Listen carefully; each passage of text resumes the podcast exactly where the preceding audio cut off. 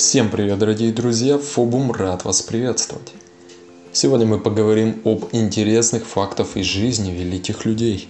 Начинаем!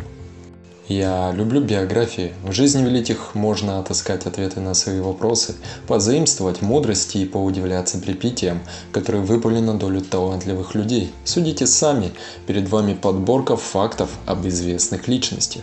Факт. Первый. Агата Кристи инсценировала свою смерть. В 1926 году Агата Кристи испытала два серьезных потрясения. У нее умерла мать, ее муж изменил ей. Тогда Агата решила исчезнуть и инсценировала исчезновение. Она пропала на 11 дней и все это время провела в спа-отеле. Факт номер два. Отец Мане был против его карьеры художника – все детство Мане помогал отцу работать в магазине, поэтому когда он увлекся живописью и решил, что поедет в Париж, то столкнулся с гневом родителя. Но Мане поддержали его наставник-художник Эжен Луи Буден, его тетя Мари Жан, которая была художницей-любительницей, и художник Ян Бартольд Йонг Кинт, друг Будена и кумира Бодлера. В итоге отец сдался и отпустил сына покорять столицу. Факт номер три. Марон Бранда не учил свои роли. Знаменитый актер Марон Бранда, он сыграл в «Крестном отце», Иногда приезжал на съемки, не выучив свою роль. Бранда полагался на импровизацию, и не зря. Так появились сцены, которые полюбились зрителям и сделали фильмы легендарными. Однажды актер произнес экспортом 18-минутный монолог, две минуты из которого оставили в окончательной версии картины. Факт номер 4. Альберт Эйнштейн не очень хорошо учился в школе.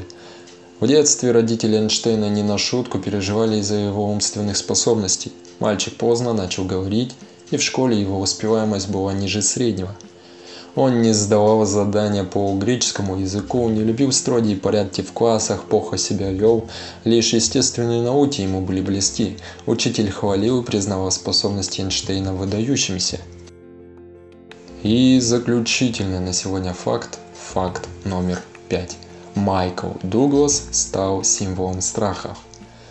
В своих ролях актер Майкл Дуглас воплотил страхи консервативных белых мужчин той эпохи. Он стал жертвой женщины-манипулятора в фильмах «Роковое влечение» и «Основной инстинкт» и «Разоблачение» 1994 года а затем столкнулся с национальными меньшинствами, глобализацией и политкорректностью в картине «С меня хватит» 1993 год. О других немало интересных фактах из жизни великих людей мы поговорим в следующий раз. Спасибо за прослушивание.